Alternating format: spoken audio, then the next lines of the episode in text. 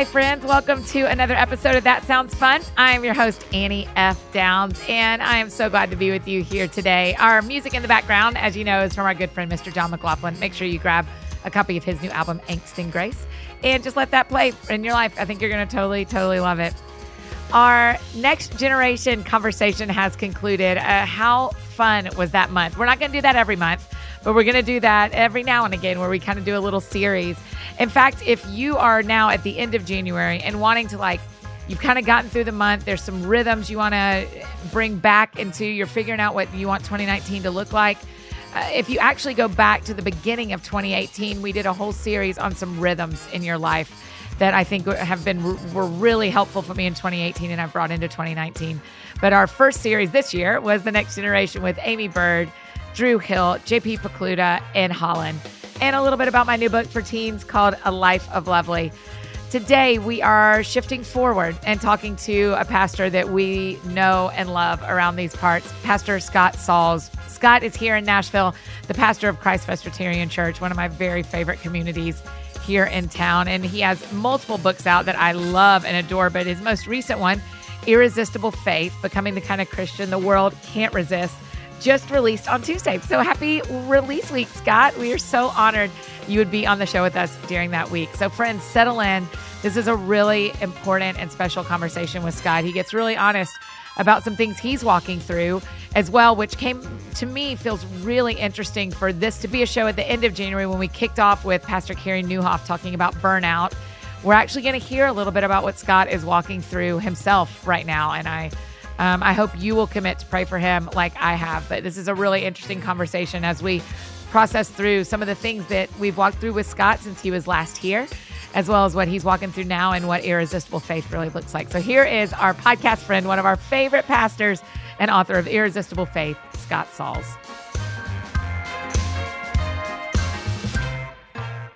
Do you have to oh, yeah. buy things differently as a very tall? Like when you buy a car?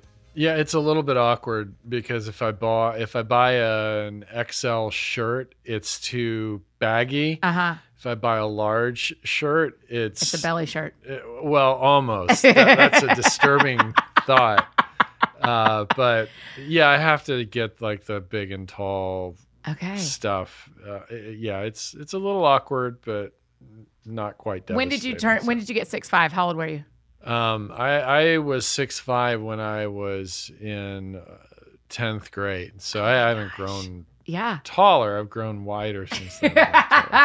what are y'all teaching through right now at Christ Church? So right now we're going through a series called Encounters with Christ, and so we're going through um, the different sort of face-to-face encounters that Jesus had with different people in the four Gospels. It's been yeah. a blast. Yeah, it's been a lot. How long is it going? How long do you run the series? It's gonna be a long one. This one's this one will probably end up being about thirty. Really? Yeah, we do. Do, do you like that? Do you Sometimes, like picking them like that? Yeah, you know, we start a long series every September, and it usually will go all through this, almost all the, the way through the school year, and then we do the short series during the summer and maybe a short spring series or whatever. Yeah. But yeah. Oh yeah. my god! And we'll take breaks too. We'll hit pause for three weeks to do mini series yeah. on different things. But how many in a year? How many Sundays are you preaching? Um, I am at about 39 to 40 now. Okay. So yeah, we've got a we've got a good team. So um, I get to I get to take off some. At the beginning of the month, I uh, had Carey Nieuwhof on, and we yeah. talked a lot about burnout because uh-huh. I was like, let's yeah. let's set our friends up in 2019 to not burn out by recognizing burnout before yeah. it kind of eats you alive. Yeah. How have you protected yourself from that? I'm I'm actually not very good at it. Uh, and so yeah, we were talking Enneagram before you hit the record button. Of I am a we solid three. Yeah. Uh, which you know the I guess the shadow side of the three is that it's really really hard not to be a workaholic, and right. so I just I work a lot and yeah. and and I'm always just thinking what's the next thing and productivity and get it done and planning and all of those sorts of things and on top of that, and maybe because of that, I have a little bit of an insomnia problem that's creeped up Do on me in the really? last couple of years, and so I'm I'm oh, tired no. a lot. Um, yeah. Um, so, so you just lay there. Is, yeah, just kind of lay there awake oh, at night a lot. But I mean, it you, there's some benefits. I mean, you you you get to you get to dream and brainstorm and pray and other things uh, during that time. But you know, give me the choice and I'll actually fall asleep. But, yeah, yeah, but, yeah, uh, yeah, yeah. But yeah, I'll usually be able to go about four, four and a half hours of sleep, and then I wake up, and it's just hard to go back to sleep. But, but that's all right. Oh Working with a sleep specialist, but that wasn't your question, really. no, Your but that's was, good. Keep going. But um, you know, I try to I try to be done with everything by Friday at noon for the week, as far as just like work and you know all that stuff goes, and then um, you know do fun stuff with my wife and friends on Friday night and and Saturday. And Saturday's usually just kind of knock around day, and Yeah. and that's when I'll usually pick up a book and sit down with it for a long time, or Yeah. go out and do something fun. So so yeah, so half of Friday and and all day Saturday are typically the unplugged days. But I'm I'm going at it, I, I guess, for the rest of the week. So Tell me when you decided. I think a lot of people will have an illness or not sleep well, or even emotionally deciding about a counselor. When did you go, we need to call a sleep specialist? Like, when did it stop being like a problem and started Mhm. being like, I need a professional to step in? Yeah, it was last year actually. I, I saw it's this uh, doctor at the Vanderbilt Sleep uh, Mm-hmm. Center, Vanderbilt Medical, named uh, Dr. Beth Malow, and she's like a a really you know renowned uh, sleep specialist. And so we did a sleep study, which they, they hook you up to all these wires, Yeah. and and yeah, you knew I I knew I had a problem when I couldn't fall asleep for the sleep study, Right, so they right. couldn't get the data. Um, but luckily, I, I fell asleep for about 45 minutes during that night, Oh, and they were able to get enough data to get a treatment plan and everything. But the treatment plan hasn't worked that great, so so I'm actually Yeah. going back to her later later this month to explore next options. But it was what led to it was. Um, was really just just a few months of oh my goodness like i've never slept great but now it's just at next level horrible Yeah. uh, of just just being my brain just not being willing Yeah. to turn off and shut down and so so yeah we're still working on it um uh, for sure and need need all the prayers anybody's willing to give Yeah. but but uh I did Yeah. not know that. I'm so sorry. well, I, you know, you wonder too if some of it is self-imposed because I, I willingly don't unplug very much. Like I like Mm. I des- I, des- I decide not to unplug, and and you know, I, I, God's you know even in the scriptures talks about a rhythm of life where where you do unplug uh, Mm-hmm. and and you know practice the Sabbath principle and and those sorts of things. And you know, if I'm being honest, a lot of my leisure is just really thinking about like what can the next hill be to tackle, Yeah, you know? yeah. And so, so yeah, it's one of my But growth that's also areas you're really sure. good at tackling hills. That's the problem. oh, you're like Annie, well. don't say that. well, well, but you are. well, thanks. You are. You're such a trusted voice and such a good pastor that that I do want you creating a Mm. billion resources for us and content for days. But I also want you Thanks, to sleep.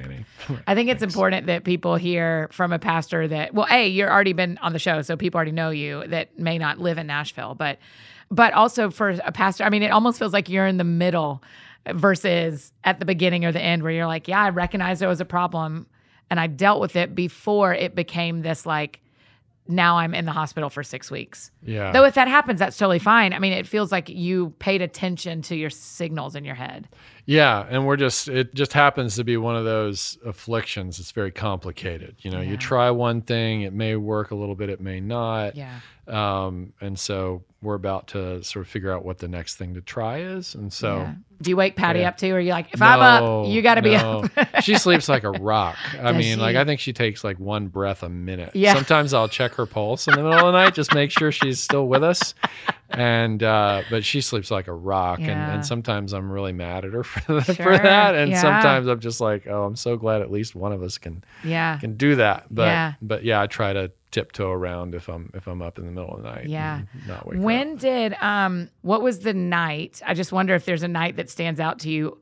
Only because for me with with when I started counseling, there was a day where I made decisions where I went, This this is it. This is when you bring a professional in, is when you buy an airplane ticket and fly away from everyone and don't tell anybody where you're going. Like this is next level. Was there because the first night you can't sleep it and the night you call a specialist. Right. No, it's not. No, Yeah. it's it's uh, it, it- for me. It had been probably six, seven, eight months of maybe being able to fall asleep for a decent amount of time once or twice in a week on Oh average. And then I, think what what really hit the uh, you know what, what triggered okay we've got to do something was I, I think I had like four consecutive nights where I didn't sleep and, and wow. just laying there Yeah. um, and nothing would work. Like like I even had a season where I tried Ambien Yeah. and not even Ambien would put to sleep. Scott. And so yeah, yeah, it, it's kind of bad. Like my brain is not working in some way, shape, or form. It's not working like it should in that Yeah. way. So Yeah.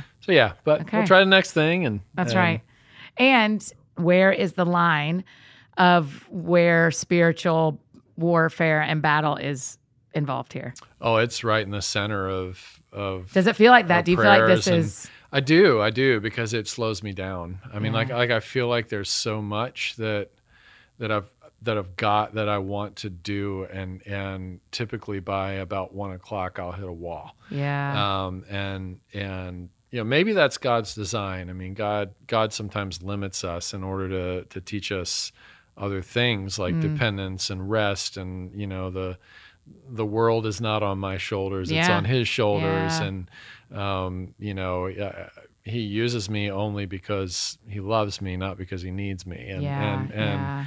and so you know those those important reminders come along when you're when you're not able to sort of fulfill what you feel like your capacity should be Mhm. uh, when you're slowed down in that way or in other ways. I mean, we're, Yeah. we're there are other ways along the way that we're we're hindered from being able to do what we feel like we ought to be doing, and Mhm. and those are always good good occasions to just reflect on who God is and who who we are and realize hey you know any of that old song he's got the whole world in his hands it, Yeah. it really is true and yeah. and you know these frustrating moments are also helpful moments to remember that that Yeah. that you know push comes to shove um it's all gonna it's all gonna turn out okay because because Yeah. he's got this you know Yeah. Yeah. And he, in some way, he will sustain you. that's right Right. However does. he, thinks Yeah. best right Yeah, yeah. I just think um, it is another reminder that the work that the men and women on the front lines of the church are doing is important and needs to be paid attention to. To those of us who are lay people in a church, we Yeah. don't know the checks y'all are writing emotionally and spiritually and sleep wise that we don't we don't ever see. Yeah. So Yeah. And it is kind of crazy because I think the last couple of years, um, God's given us more to be part of and more to do and more to be engaged with and expanded, um, you know, the, the different ministry opportunities that Right. we've got. And you would think, well, along with that ought to come a little bit of extra energy and, yeah, and yeah. you know, there's still 24 hours in a day. Uh, Right. You don't get more hours than somebody else does or than you used to get. And, and so, you know, you roll with it. So That's right. 2019 will be the year that you sleep. That's Ah. what we're going to pray. that'd be awesome. The year that you sleep a lot. Oh, the Annie F. Downs said it here. Yeah, that's So, right, man. That's what I'm going to pray. I'm writing in my journal tomorrow morning. Mm-hmm. Thank you. That is what I'm going to pray. I have a little. I just moved into this new condo, and in my, I have a very small room that's too small for a, to make a guest room. Is one of the rooms, and so I've just kind of made it like I call it a library, like I'm bougie. But on the wall, I'm putting sticky notes and notes of things I want to pray for every day.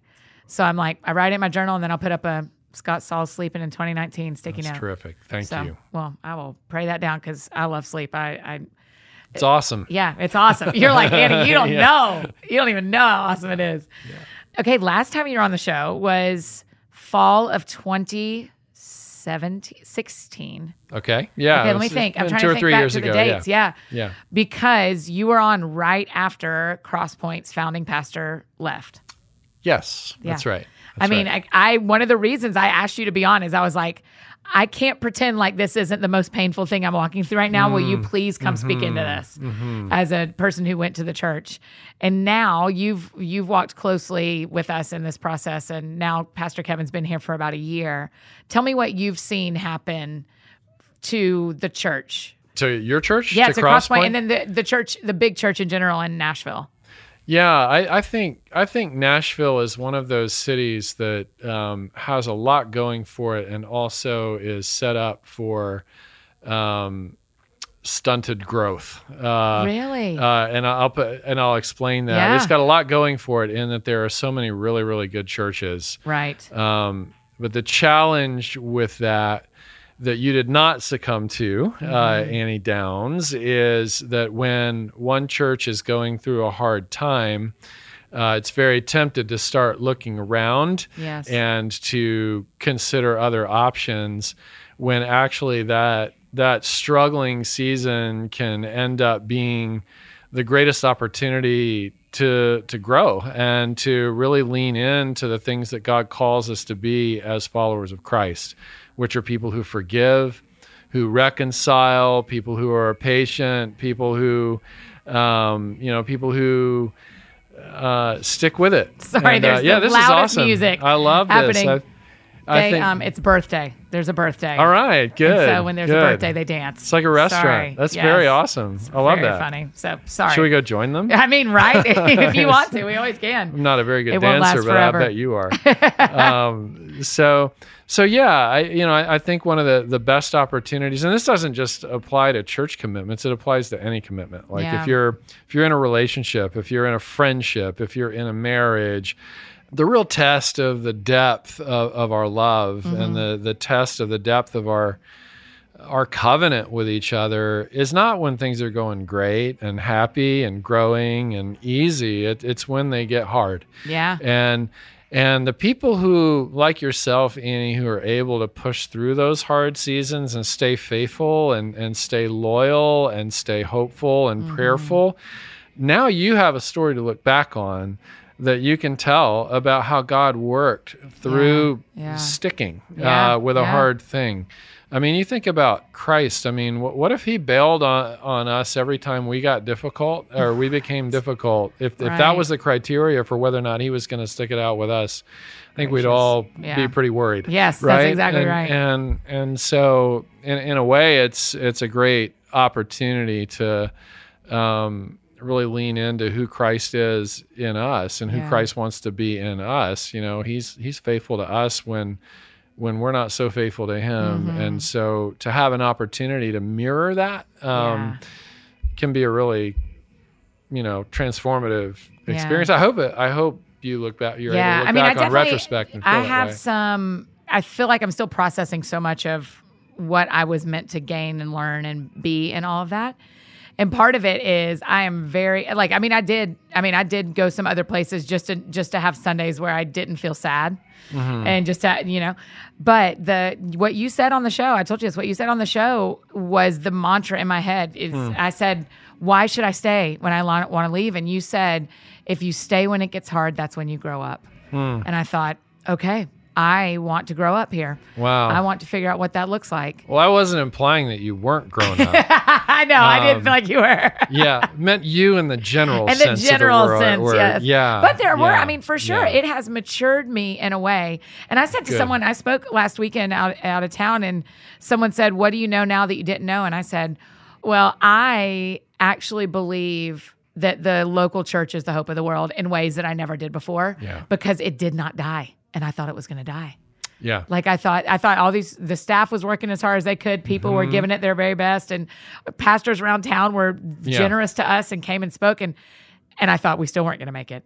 And some churches don't, and and that doesn't mean the church has died. But in this story, the Crosspoint survived as a church, as an expression of the local church, and continues to survive. And so I feel like I saw what Jesus does when he Yeah. cares more about the bride than I Yeah. ever knew he did. Yeah.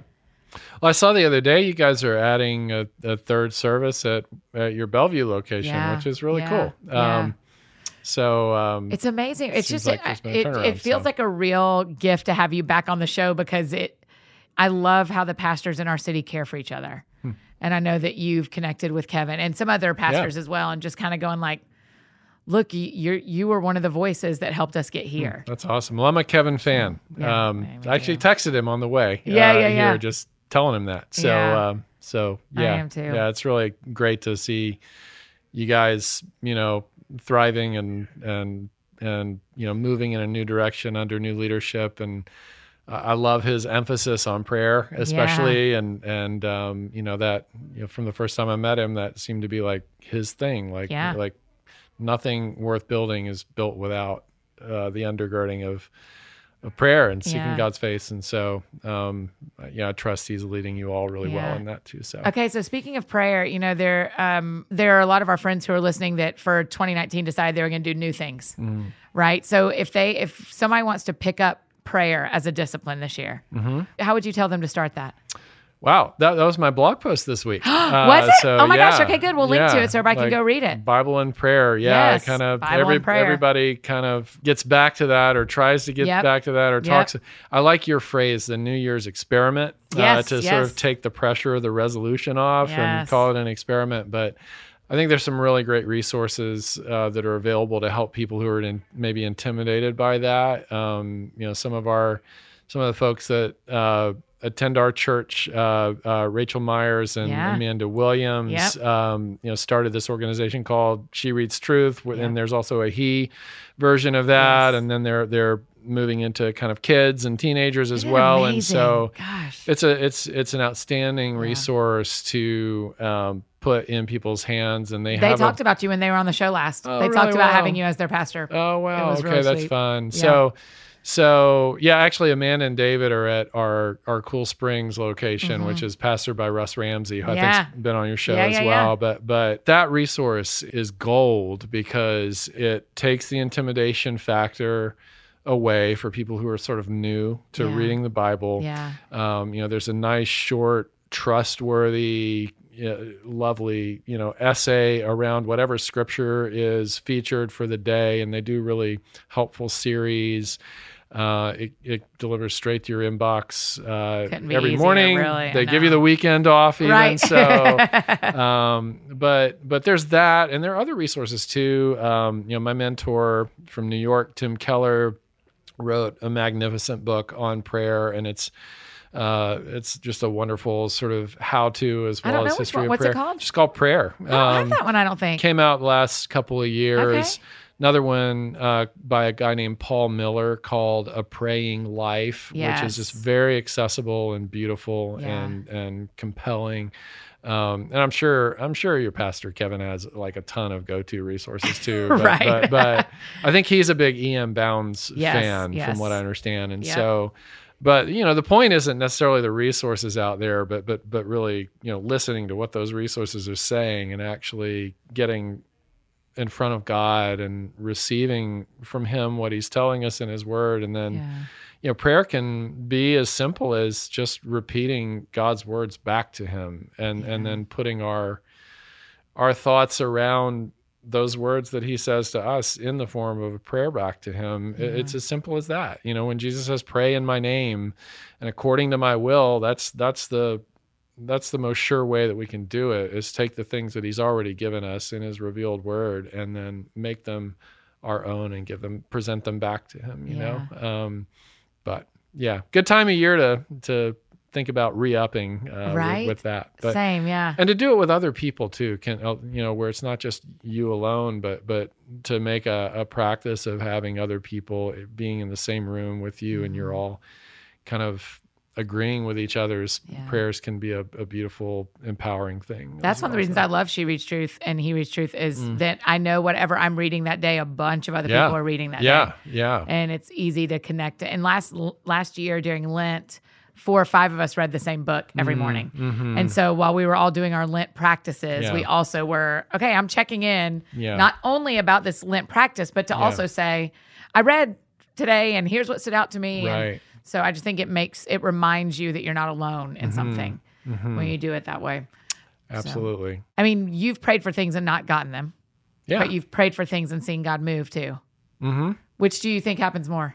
i think pray and wait happens more Really? um I, I don't know if it's because i'm i'm not courageous enough or it's it's because i'm not too presumptuous right As I, say, I'm- you're plenty courageous. I'm a lot more general than I am specific Yeah. uh, in in my prayers in general. Like I'll, I'll like when I pray for my family, I'll, I'll- I'll pray for my kids, the fruit of the spirit. You know, Yeah. Lord, Abby and Ellie, would you make them loving and joyful and peaceful and patient and kind and good and faithful and gentle and self-controlled and, and those sorts of things and kind of leave the imagination of what that looks like in their unique cases up to God who created them. Mm-hmm. And it maybe that's a little bit of a cop out, but you know, truth be told, I don't exactly know exactly what it's a cop God wa- or how God wants to specifically develop each of my kids. Yeah. I just know what He wants them to become, and so I, I try to kind of pray toward the becoming vision Yes. of God for them and for my church as well. And you know, like we we don't pray for like certain number of people or this that or the other. We just pray mainly for for health and for a life-giving thing to develop in our community that points people to Christ, you know, Mhm. and and that demonstrates how beautiful he is. And Yeah. and so yeah. I have a um, friend in a dating relationship, and she said, I've been praying that he would encounter God in a way that changes his life, and then asking God that our relationship would reflect that. She Mm-hmm. said, So then I know whatever's going on with us. I know God wants to answer that prayer. Mm. She's like, so because I don't know what to pray Mm-hmm. for me and him, but I do know to pray that he would encounter God. mm, mhm. And and it's given her Yeah. so much peace Yeah. while she's waiting for the answer Yeah. because she knows that God, she knows she's praying in alignment with what God would have for this guy anyway. Even if it's not going to give her what she wants, Yeah. she's going after what God wants. And I think learning to pray like that, saying what you really want, Mm. like you, of course you want Abby and Ellie to be joyful and loving. And Yeah. You want all that, but also trusting that that God sees way more than we see. yeah. So Yeah. prayer is such an interesting. It is such a mystery, but it's not at the same time, right? It's both. Mm. Yeah. I'm figuring it out. I, I feel like I say, "Lord, teach me how to pray" more than just about anything, Yeah. And asking for wisdom. Well, it's a good prayer. I mean, Right. even the disciples were asking that questions a couple years in. Uh, Right, I know. Yeah.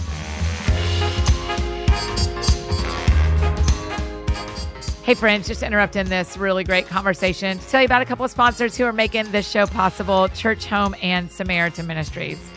We're always seeing headlines about tech. Is it helping us or hurting us? That kind of thing. And the fact is, it can actually do both. You guys know this. We've talked about it a lot. On our phones, we can be connected to anyone, anywhere. But how do you actually find meaningful, positive connections and tune out all the negative noise? For me, it's this new Church Home Global app. And what I love about Church Home is it's not about excluding people. It's not about being perfect. It's just about being together where everyone is welcome. Church Home was actually started 25 years ago with the belief that church isn't so much about the place, but about the people. I'm a huge fan of the local church, and I really believe in gathering together on Sundays and being together. And, and church home is such a good supplement for that and such a good way that when you can't connect as easily in person, it's a different way to connect. And that's the thinking behind the Church Home Global app, where you connect with people all around the world, have honest discussions, and create meaningful relationships all from your phone. And with Church Home Global, you always have access to a positive space and a strong community of people. So join me today in the Church Home Global app. Download the free Church Home Global app available on App Store or on Google Play or text podcast to 555-888. That's Church Home, C H U R C H O M E. There's only one H. C H U R C H O M E Global available on the App Store or Google Play or text podcast to 555-888. thanks to our sponsor, Samaritan Ministries. Samaritan Ministries takes the loving care of Jesus and applies it to healthcare. For 25 years, this healthcare sharing ministry has helped Christians support one another financially, emotionally, and spiritually in the midst of medical needs. As a member, each month I'm assigned to another person who has a medical need. I get their prayer requests so that I can pray specifically for their situation and I can write a note of encouragement to send with my share directly to them. It's really convenient because I can do this through the mail or online, which is easier for me. And then if I were to say, I don't know, break my arm, my Samaritan Ministry friends would get my prayer request and do the same thing for me. If you want to learn more about how you can be a part of this awesome community, visit samaritanministries.org slash that sounds fun. That's samaritanministries.org slash that sounds fun. Now back to my conversation with Scott.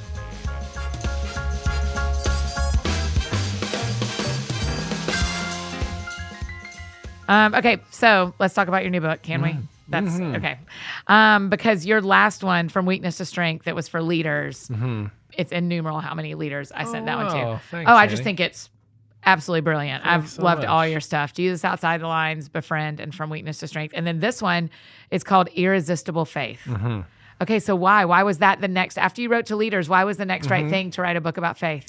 Well, it's it's a biography of Annie Downs. Did you not know this? This is, this is your what a, a terrible story- use of your time. it's a story of your life, and and the I don't know publisher said, "Let's call it irresistible faith." And so oh my gosh, Guy, you're too kind. all the people that I know Oh who my know you or know about you think you are irresistible Oh, as a human kind. being. But Thank but you, um in in truth that, that that title is the publisher's title. I wanted a different one. Oh, can you tell Um, us what you but- wanted? So there's this quote from Madeleine L'Engle, Ugh, um, I you know, Wrinkle in. Time. Yes. You know, she's famous for that novel, but Her um, nonfiction is where it's at oh, to me. Oh, yeah. The Reflections on Faith and Art is where this quote comes from. Okay.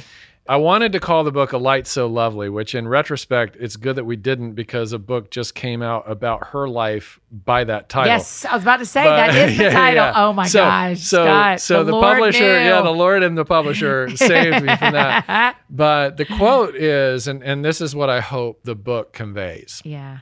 Uh, she says, We draw people to Christ not by telling them how right we are and how wrong they are, but by showing them a light that is so lovely that they can't help but ask what the source of that light is. Okay. And and so that's that's a, a, a loose paraphrase, but but I think we live in a time right now, especially where the narrative or the reputation of Christians, evangelical Christians, especially, uh, uh, is about as low as it can go uh, in the culture. Yeah. Uh, I, I, I think No one trusts us. well, I think it's really unfortunate um, who's chosen as the poster children of of the movement that we're part of, right? That's exactly Because right. there's so many amazing stories that um, that aren't told. right. And so, that being said, you know, even take the narrative about Christians out of the picture, you know, that we are just talking about, and and think about the political climate that we're in. Think about um, how you know people sort of tribalizing and echo chambers and us against them and you know different groups and generations being suspicious about each other never giving each other the benefit of the doubt. And I'm asking myself, you know, what if the what if Christian's greatest witness right now is just straight up kindness Yeah. and and responding to this environment with the love that we were created to express yeah. in the first place and look less to things like political arguments and Facebook rants and angry blogs and, and more to surprising our neighbors and our colleagues and the world with uh, you know our, our, our world whether our world's a big world with a lot of influence or whether our world is a small world like like a home or, or a neighborhood or a, Mhm. a public school or whatever that our influence would be more life-giving and and that that, that, that maybe a movement could develop around christianity where um, you know like like in the first century it says that their quality of life this is acts chapter 2 i think it was it was so compelling you know they were so generous Yeah. that they, they became the kind of community that everybody wanted to be part of whether they were a believer or not everybody Yeah. wants this kind of love everybody Yeah. wants this kind of relation you know, jonathan edwards called you know heaven a world of love well what if what if thy kingdom come thy will be done on earth as it is in heaven meant you know bringing aspects of that world of love that god has created down through the people of god. And and you know it says in the book of acts that the christians who were a very small minority in the roman empire were enjoying the favor of all the people. Like they were Yeah. they were experienced as the best neighbors as the people you wanted working for you as the people that you wanted to work for. Uh, they were the ones that you expected would be the first responders if if you got a bad diagnosis or when Yeah. it, were in a crisis or your spouse left you or you were you became widowed no matter what your belief system you would expect the christians to show up first Hmm. and that that kind of thing actually happens a lot right now like if you look at at nicholas kristof who writes for the new york times and he would identify as an agnostic but he's really intrigued by uh, evangelical christianity specifically because he says you know i cover poverty all over the world And I don't care what they say at, at the New York cocktail parties that I'm part of, where Christians are oftentimes the punchline. Right. The Christians are the ones, to, they're the first ones to show up, they're the last ones to leave, and they're the ones who are emptying their pockets in order Wow. to in order to help the most needy, vulnerable people in the world. And yeah. so, you know, and I think that plays into what Madeleine L'Engle was saying that, that here you have a decidedly secular guy who's not really sure what he believes about God.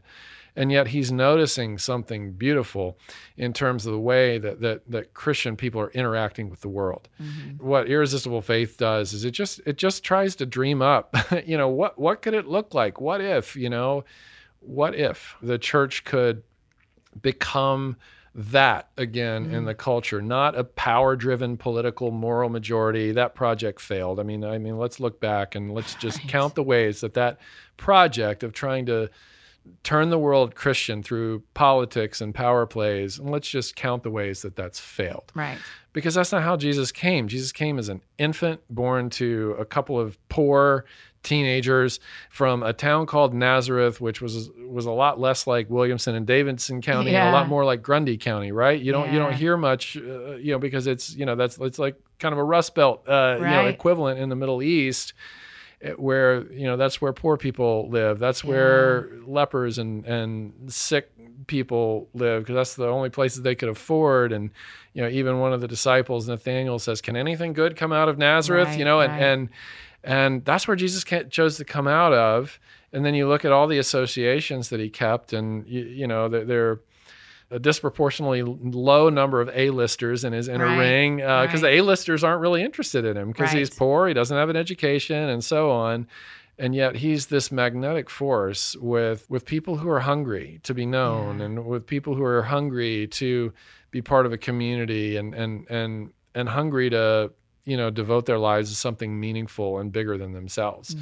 and you know christ dies send you know rises from the dead sends the holy spirit and all of a sudden the church becomes what christ was Yeah. uh, to, to the world around them and pentecost happens and, and you've got this movement that you know by the third century ad you've got you've got emperors who were like hitler was to the jews to the christians like like like emperor um, uh, Julian, the history books call him Julian the apostate, right? Because he despised Christians. Like he was an a, a Saul of Tarsus of his time. He just wanted to get rid of Christians um, because they said Jesus is Lord instead of Caesar is Lord. And he there's this letter. Have you heard about this? This No. letter. So he writes this letter to a friend, and he's frustrated. And he, and he says, I, I essentially I've tried with all my might to get rid of the Christians, and and everyone that I kill, ten of them, you know, Wow. ten more of them pop up. Yeah. And, the secret to their movement, the secret to their success, is that they take better care of our people than we do. Uh, they take better care of Rome than Rome does. Oh, wow. They love us better than we love ourselves yeah. and they love us better than we love each other and that's that's unstoppable you know and and and you know the emperor he had all the resources he had all the money he had all the political power all the gravitas all the social networks everything and we're naming our dogs after Nero and Caesar Right, and right. we're naming our children after Joseph and Mary Yeah. and and Paul exactly right Right. Yeah. so, you know, what if we got back to that place of humility and that place of making eye contact with people and asking more questions than giving answers and and taking the humble place and looking for opportunities to serve, looking for opportunities to surprise people with something life-giving instead of something life-sucking because we live in Mm-hmm. Such a life-sucking environment right now. Yeah. You know what I mean? And so that's I'm trying to advocate for that. I'm also trying to affirm to Christians that whatever your work is, if you're doing anything creative, if you're doing anything restorative, redemptive, fixing a person, uh, helping a person heal a place, heal a Yeah. thing, heal, your work is has just as much a place in the kingdom of God as mine does Yes. and and I, I think that there's this massive lack of understanding among us that all work matters Yes. that that that your job does not exist to support the job of missionaries and pastors right. uh, your job is But part you know of that what was god's such doing a narrative that we were told growing up is like you're either a missionary or you stay home and support the missionaries. Mhm. And I, that always, And you do support the missionaries for sure. but your work is mission. Yes. Your your work Yeah, is yeah, yeah. calling. If you're an accountant, you're you're doing orderly things, and God's a God of order. If you're Yeah. an entrepreneur or a, or a marketer, you're doing creative things, and God's a creator. If you're in fashion, you're creating beauty, and God's Yeah. beautiful. You know, and and so there's just everything is an opportunity to image God in the world, and so so there's a big chunk in the book about that, and Yeah. also about you know poor the poor and mercy and justice and Why did it matter to you for people to feel like their job matters? oh gosh, I mean Because I haven't written that book. Why, why was Yeah. that in you? Well, one was the influence of, of Tim Keller and Uh-huh. the Center for Faith and Work. And then we Yes. launched something similar out of Christ Presbyterian, the church I pastor here in Nashville, called the Nashville Institute for Faith and Work. Yes, Uh, people and- love it. I love it. But I mean, some of my friends have gone through. yeah, you need to go speak at something. Okay, Uh, I just would love to come learn. I don't even need to speak. I, I mean, I'll I'll sing for my supper, but I would love to come learn. well, nifw.org, but uh, the, you know the director there is Missy Wallace, and she's doing doing a great great job um, there. But but the reason why we felt like this was a, an important thing to launch out of the church is that that I think that there is such a gap in so many Christians' mind between Sunday and Monday Mm, um, that the two are almost separate worlds. Like your you have your faith life, and then you have your your work life, and the two are kind of separate departments. Like Dorothy Dorothy Sayers wrote this essay called "Why Work," um, uh-huh.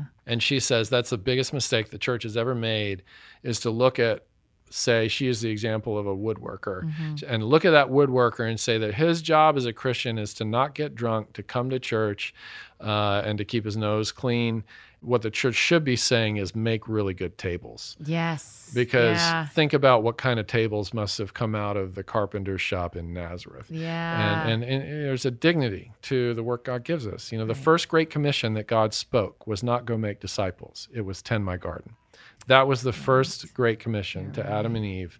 Uh, and then the second great commission only happened after sin came into the world, right? And we needed salvation from our own choices. But um, anyway, I I literally stuck never that thought side. about that. That Mhm. like the first thing he told us to do was take care of the garden. Yeah, there, there's Yes. not only permission. There, there's a, there's almost, it's almost like a mandate to work really hard at loving your work and what you do, and and realizing that, look, whether you're a CEO or a middle manager or changing diapers, uh, you know, whether you're it's just you in an office by yourself or you're surrounded by people, it matters. Like if you're if you're if you're creating, if you're restoring, you're doing the work of God with your hands in your heart. And I, I think if our imaginations could go there where the scriptures are uh, Yeah. in terms of our work, um, what kind of life giving impact could that have on on work environments, on whole industries? Yeah. Um, you know, and I think Nashville is a hotbed for that. I think there's so much opportunity here with all the different sectors that are Mhm. represented and all the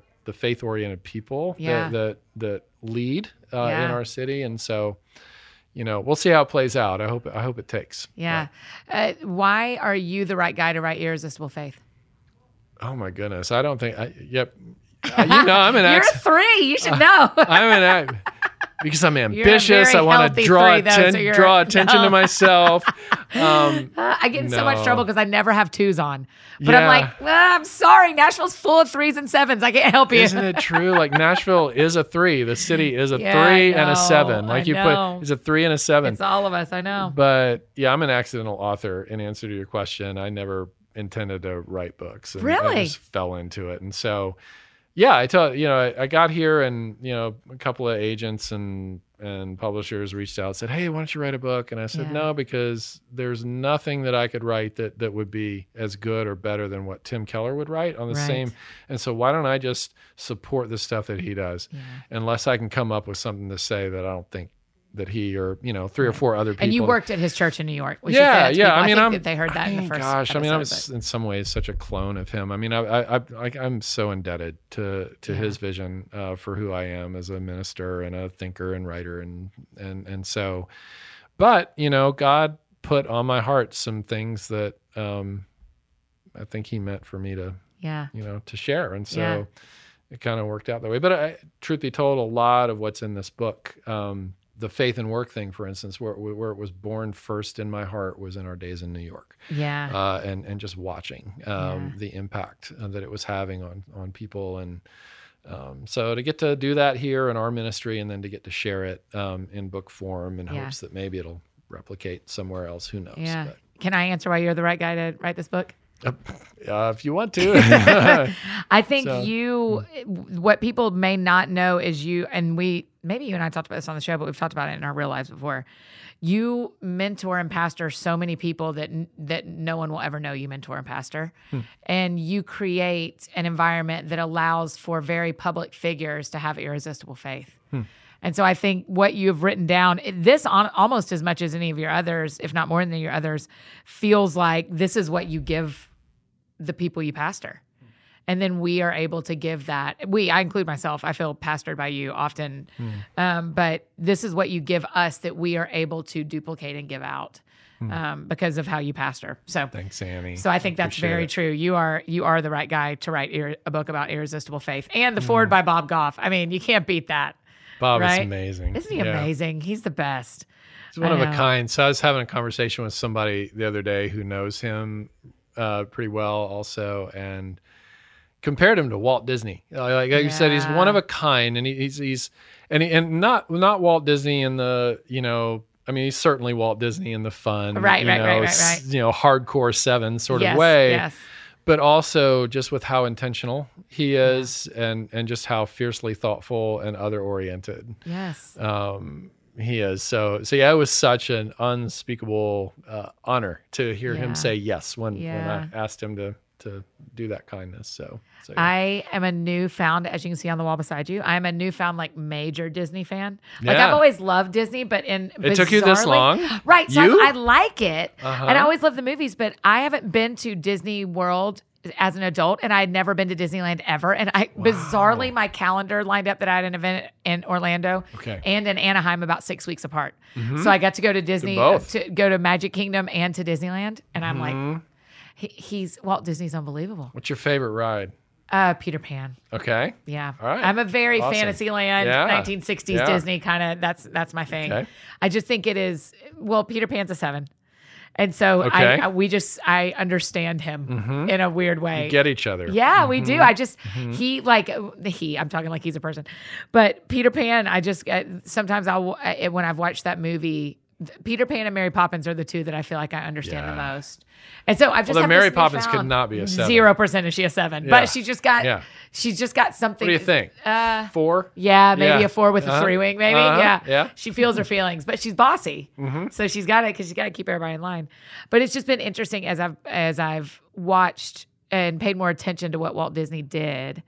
I think I don't know anything about his faith story. I just think he understands how to how to create how to be irresistible. He Yeah. understands how to be irresistible. I think wasn't his mission in life to make people feel happy or something Yeah, like that? yeah. Like, is it wasn't that like their it's that easy mission Yes. statement? Yeah. Uh huh.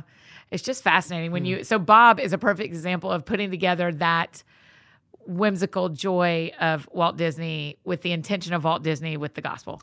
And he also shows up in Afghanistan and builds a school Right. for girls. Right. Yeah. Yeah. With balloons in hand. He, right. Mm-hmm. He is just something else. So this whole month, actually leading up to the show, we've been doing a series on next generation, kind of going like, okay, for 2019, what if we were intentional about thinking about the generation coming up behind us, Mm-hmm. mentoring, and just so many of my friends at my age are starting to have kids that are going to become teenagers. A lot of my friends have teenagers. Tell me, will you just speak into that a little bit? What what do we not know about teenagers right now that we should know, or what do we what do we need to be saying to them about the gospel that's different than when we were teenagers? Teenagers, oh my goodness. They're amazing. Yeah. I mean, they are they are smart, intuitive, attentive. They have consciences. They really do. Yeah. They feel ashamed when they do something stupid or hurtful. Like the, Right. the bullies feel ashamed typically of bullying. Like like there's that place in the heart. Like if you can if you can catch it, Yep. like like I spoke to a group of teenagers a while back, um, you know, just a few months ago, and I talked about a time when I had bullied um, Yeah. a, a, another kid in 10th grade and, Yeah. and just how I've carried it with myself with myself ever since like I just said something mean yeah, yeah, yeah. and and I've carried that one comment with me all my life just feeling like if there's one thing I could take back and Yeah. and I said I imagine there's some of us in order to protect ourselves do things and say things that make us feel dirty. And and and I kind of got a peripheral vision glance of sort of the mean girls section. Yeah, yeah. uh, and they're, they're like three of the four that were sitting in the section I was looking over at were were weeping like like like that's me like yeah. like there is a at the point being there's a lot more going on there than than what we see at the surface. And and these kids are more oriented toward what's right and good and beautiful and true than than we give them credit for. Mhm. um, but there's such enormous pressure. They feel like they're they're swimming in a sea of sharks. And and you know social media can make it really hard as well because you know there's just the instagram envy and the the unspoken messages Uh-huh. of you know we're all in this picture but you're not Right. or they're all happy and I'm not. not, and, and, right. and meanwhile, they're looking at your pictures and they're feeling the same thing about your life. And, and but but that's the world they live in. They call them digital natives, right? yeah. And and you know just to handle that with care and don't don't shame them Yeah. for being addicted to their phones. Yep. Show them something more beautiful by by not being addicted to yours and and beautiful. Andy Crouch is radical. I don't know if I could live to the degree of radicalness that he does in these things, but but his his book, um, TechWise Family, I think Yep. it's called. Um, there's some principles in there, and I, I don't think most people can go the full hilt to what yeah, they're doing. Yeah, yeah. But but I think I think it's a very healthy vision Mhm. that you can read and build off of, you know, for your own environment, like in a home, or if you've got teenagers in your life, or if you're a youth worker or whatever. But I, I think this next generation gets a bad rap. Um, I, I, I think that they were born into much, much Gosh, more challenging no conditions kidding. than I was, and, and I think the same thing. I think I would not trade. I will do whatever I can to make their Mhm. lives easier. I would not trade to be a, a technology native. yeah, No yeah, thanks. yeah. So, Well um, okay, so that was last month. Now, next month, Mm. we're doing another series where we are having all couples on. So, we're having all people on that are in love. So, Uh-huh. because I thought February, it sounded fun to me. So, I went for it. Uh-huh.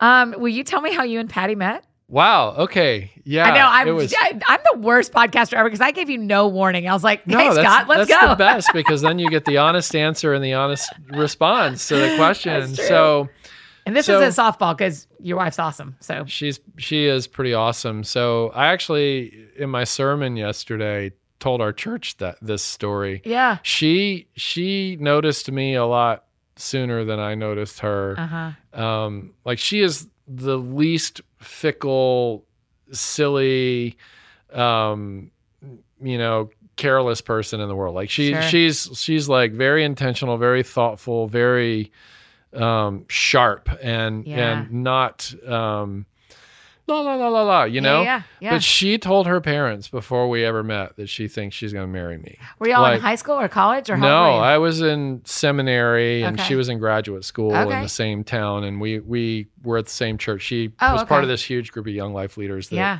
came to our church, and yeah. and so and I would do teaching or whatever, and and from a distance, she just had this discernment that that we had a future together, Yeah. and and we'd never met, and so a friend set us up, and and basically, long story. How old were short, y'all at the time? Like, were you in your mid twenties, twenties? early to mid twenties, and a, a friend of ours. There were a bunch of us taking a, a road trip to this thing, and it, it was like you know, eight cars, Yeah. and we were the only car where the person said, "Well, Scott and Patty, why don't you go together?" and everybody else was like, like, and there were other cars like those clowns stuffing in Oh, Volkswagens, and we're thinking there's room for them, and they're like, "Oh no, no, no, we got this, we got this," and so, so we had you know an hour there and an hour back, Yeah. and and that was enough to give me courage to ask her out. I was a little Yeah. gun shy about that sort of thing, and Mhm. Asked her out. She said yes, and Yeah. we were engaged six months later and married six months after that. How long have y'all been married now? Oh, so it was 1995, August. So, um, So yeah, August of August of this year will be uh will be 24 years. Yeah. What Yeah. what's the secret? What do I not know that keeps you married for 24 years? Say you're sorry Okay. and forgive. Okay. Yeah. All right. That's it. I Those two it. things. I can try at least. If least. you can do that. Yeah, that'll be the trick. Okay. Yep.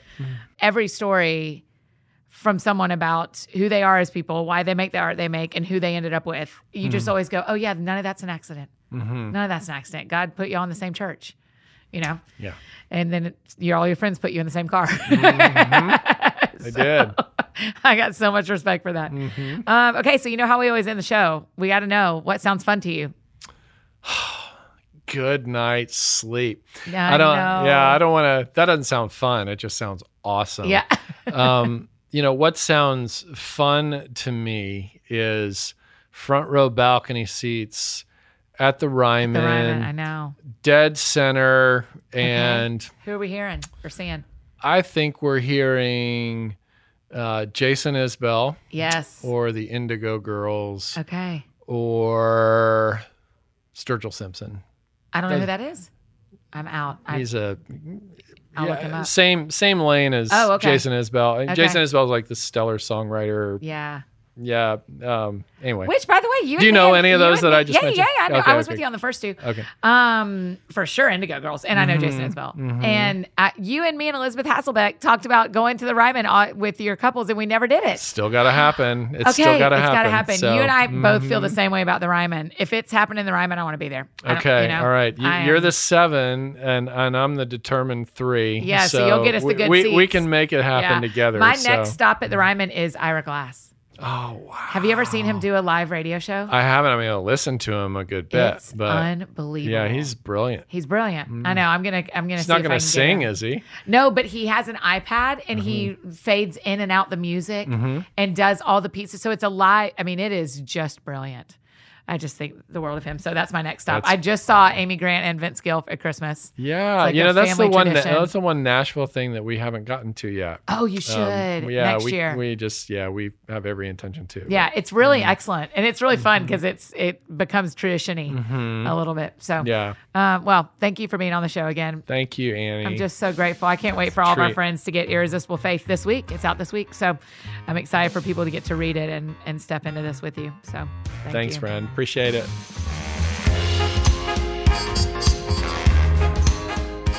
Gosh, I don't know about y'all, but sometimes sitting with Scott Sauls just feels like a breath of fresh air and just like peace and wisdom and what a gift he is. And we will just continue to pray that he will um, get sleep, that that insomnia will leave, and yeah, we'll just pray that he gets really deep sleep, that the season of insomnia will end. So if you guys will just put that in your hearts and in your heads, no matter whether you pray every day or you're starting brand new.